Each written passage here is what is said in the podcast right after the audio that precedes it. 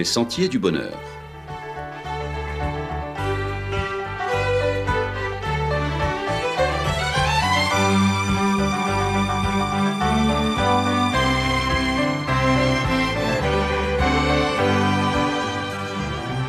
Une émission qui vous apporte un message d'espérance, de paix, de joie et de confiance. Chers amis auditeurs, bonjour. Pourquoi avoir confiance dans le Dieu de la Bible et en sa parole? Oui, pourquoi avoir confiance dans le Dieu de la Bible et en sa parole? Eh bien justement parce que c'est la parole de Dieu. La Bible n'est pas un livre comme les autres. Trésor de l'humanité, son influence millénaire est incontestable, qui a donné ses lettres de noblesse à la civilisation et favorisé l'humanisation de l'homme. Partout où elle a été lue, étudiée, adoptée, oui, des changements significatifs, pour ne pas dire miraculeux, se sont produits dans la vie de ceux qui l'ont entendu et accepté. Et chaque fois qu'au contraire, qu'on s'en est éloigné, alors on a pu constater que c'est rapidement le retour à la barbarie, le retour au degré zéro de l'humanité. Parole de Dieu, révélation de Dieu, pourquoi ne pas lui faire confiance, surtout en ce début d'année, car l'homme livré à ses lumières naturelles, il en a fait partout la triste expérience et la tout aussi triste démonstration, il s'égare.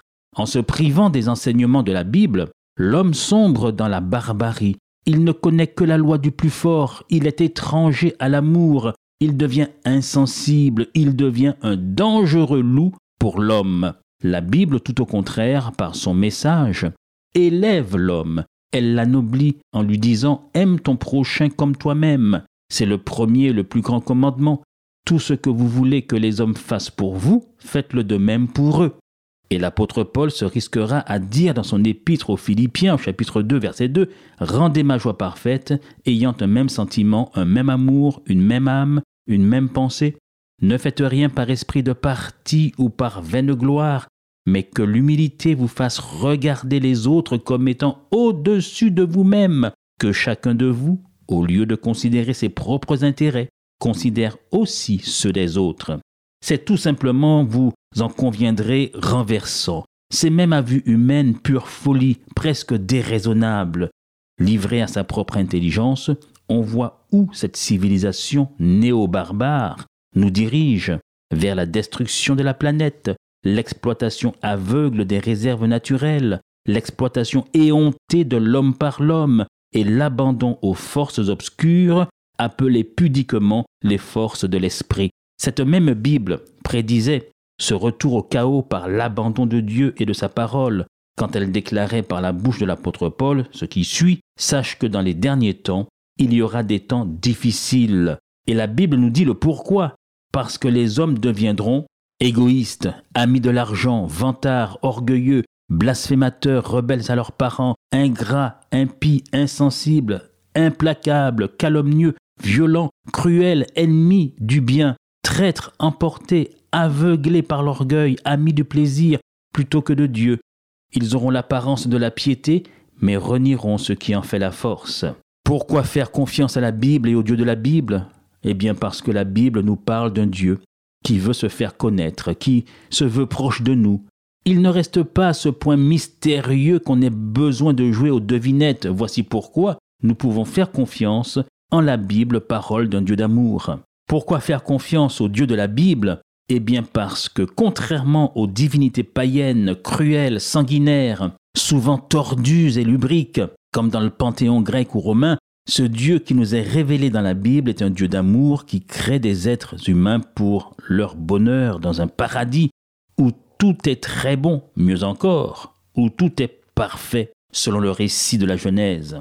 Il faut le savoir et le rappeler, la souffrance, la négativité, la maladie et la mort ne proviennent pas de ce Dieu-là, mais de la désobéissance de l'homme qui a tout fait basculer. Nous n'avons pas affaire à un Dieu méchant et vengeur, tout au contraire, quand bien même l'homme s'est détourné de lui, ce Dieu d'amour part à la recherche de cet homme perdu et pécheur. Il organise sa rédemption, son rachat, sa récupération, son exfiltration de ce monde de péché et de mort. Il ne délègue pas non seulement il met la main à la pâte, ce Dieu d'amour, en payant de sa personne, en prenant la place du coupable, c'est-à-dire ma place, votre place sur la croix. Imaginez, cher ami auditeur, que vous ayez 300 euros en main. Vous ouvrez votre porte-monnaie et malheureusement 5 centimes en tombent dans le canal rempli de crottes de chiens. Dites-moi, vous risqueriez-vous à vous baisser pour tendre la main, farfouiller dans ces déjections pour retrouver, ramasser cette malheureuse pièce souillée, tomber dans cette fange immonde, infecte et puante? Voici exactement ce que Dieu a consenti en venant s'impliquer, s'incarner dans la réalité humaine. Voici ce qu'il a fait pour vous et pour moi. C'est inouï, c'est unique. La Bible me parle donc d'un Dieu en qui je peux avoir confiance, qui tient parole, qui dit ce qu'il fait, et qui fait ce qu'il dit, et en qui je puis donc avoir toute confiance. Il avait promis de venir sauver l'homme, ce qu'il a fait. Entre l'annonce de sa venue et la réalisation de cette promesse, il a tout fait pour que nous ne puissions jamais douter. Considérons la précision de cette parole, la précision de la prophétie, le lieu, la période, les circonstances, l'époque et le lieu de sa naissance, Bethléem, tout cela avait été prédit pour que nous ayons confiance. Le lieu de sa naissance, Bethléem Ephrata, est la ville près de Jérusalem où Marie a accouché de Jésus dans une étable. Cela était prédit dans le livre du prophète Michée, chapitre 5, verset 1. Environ, tenez-vous bien, 700 ans avant Jésus-Christ, la date de sa naissance. Dans le livre du prophète Daniel au chapitre 9, environ 600 ans avant Jésus-Christ, des détails qu'on ne peut inventer a posteriori, tels que à un moment donné, le Sauveur entrera à Jérusalem sur un anon dans le livre du prophète Zacharie au chapitre 9, verset 9, environ 500 ans avant Jésus-Christ, qu'il serait trahi.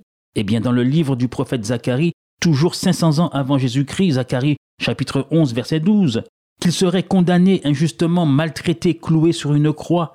David, dans son psaume 22, eh bien, mille ans avant Jésus-Christ, l'indique que le Sauveur mourrait pour délivrer des hommes de leurs péchés le prophète Ésaïe, au chapitre 53, l'a signalé que ses vêtements seraient tirés au sort, qu'il y aurait de l'obscurité en plein midi au moment de sa mort.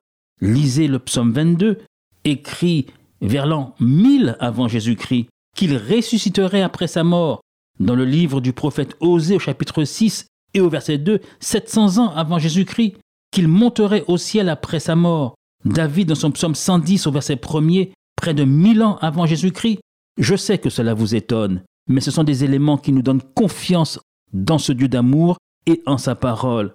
Ce qu'il fait, il le dit, et ce qu'il dit, il le fait. Et si toutes les prophéties concernant sa première venue se sont accomplies à la lettre, alors, logiquement, pourquoi devrions-nous douter de celles qui concernent son deuxième retour annoncé? Pourquoi ne pas avoir confiance?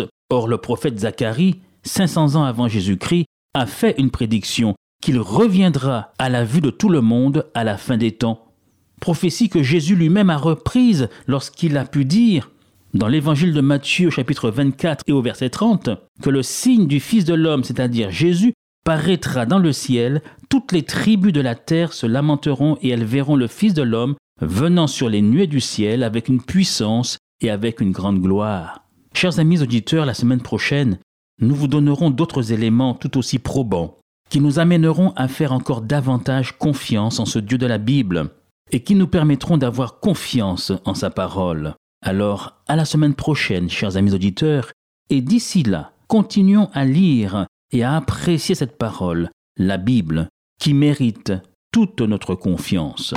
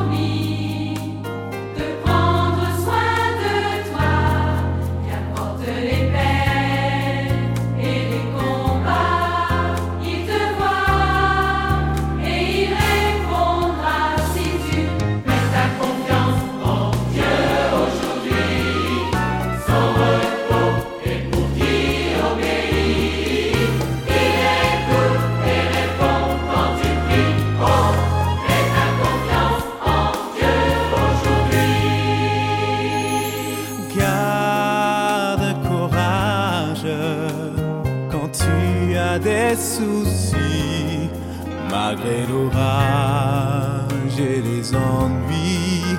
Jésus va éclairer ta nuit si tu mets ta confiance en Dieu.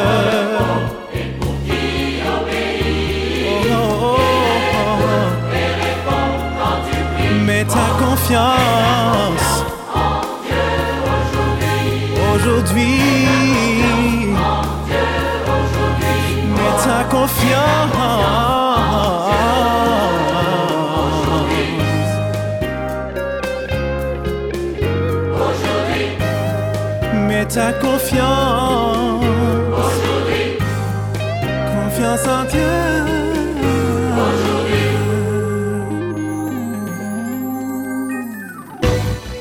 C'était votre émission hebdomadaire Les Sentiers du Bonheur, un programme présenté par l'Église adventiste du septième jour. Aimeriez-vous lire le texte de la causerie d'aujourd'hui? Demandez-le. Il vous sera envoyé gracieusement. Nous tenons également à votre disposition notre cours de Bible gratuit par correspondance. Nous le recommandons vivement à tous nos auditeurs. Écrivez-nous aujourd'hui même. Voici notre adresse boîte postale 50 97 282 Le Lamentin CEDEX 2. Nous nous réjouissons à la pensée de vous retrouver à l'écoute la semaine prochaine à la même heure. À bientôt.